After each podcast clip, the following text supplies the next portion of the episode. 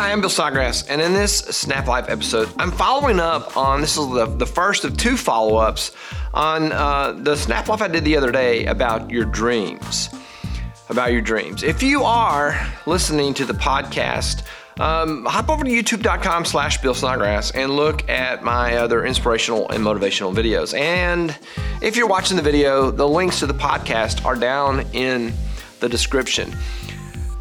So in a previous Snap Life episode, I, I said that um, moving your dreams from the horizon into your to-do list makes them real. It takes them out of the realm of fantasy and puts them into the realm of future reality.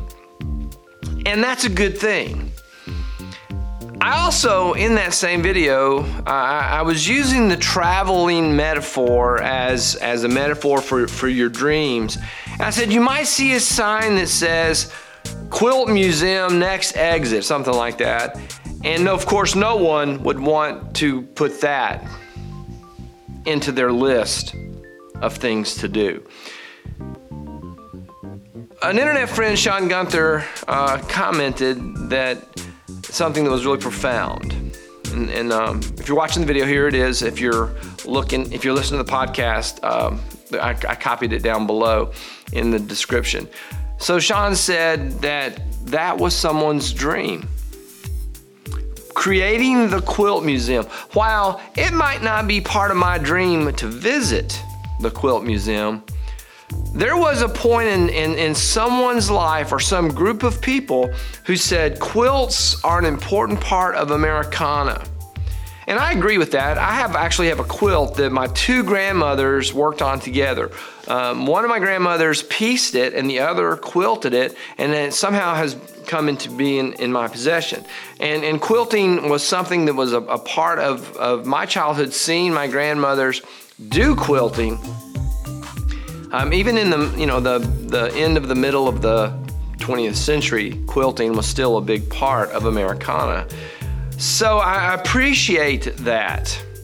And what happened was, at some point, a group of people or a person said, we need to preserve this. We have a dream to, to share what we know and what we love about quilting with anyone who will take the time to, to pull off the interstate and have a look. And not only did they have that dream, but they took the steps necessary to make that a reality. And Sean pointed out that that dream that someone had, as absurd as it might seem to me or someone else, Uh, was something that they wanted to do, and it was something that they took the time and the energy to accomplish. They took it from the horizon of fantasy and, and put it into the reality of possibility. That's what our dreams do for us. They are a, a, a star on the horizon that guides our efforts until such a time as we embrace that dream and make it something that we're going to do, something that we're going to work on.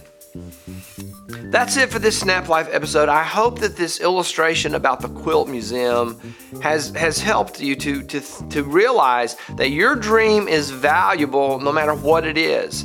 And it will only become a reality if you go to the effort to put the, the, the motion on it to go into a plan and carry that plan out. If you like this episode, please click the like button, subscribe to the channel, sign up for notifications, leave me a comment, a question, a suggestion. I would love to hear your thoughts uh, about this, or any dreams that you might feel like sharing, and maybe some steps that you need to take to, to move them into the realm of reality. Thank you for watching. I will see you in the next episode.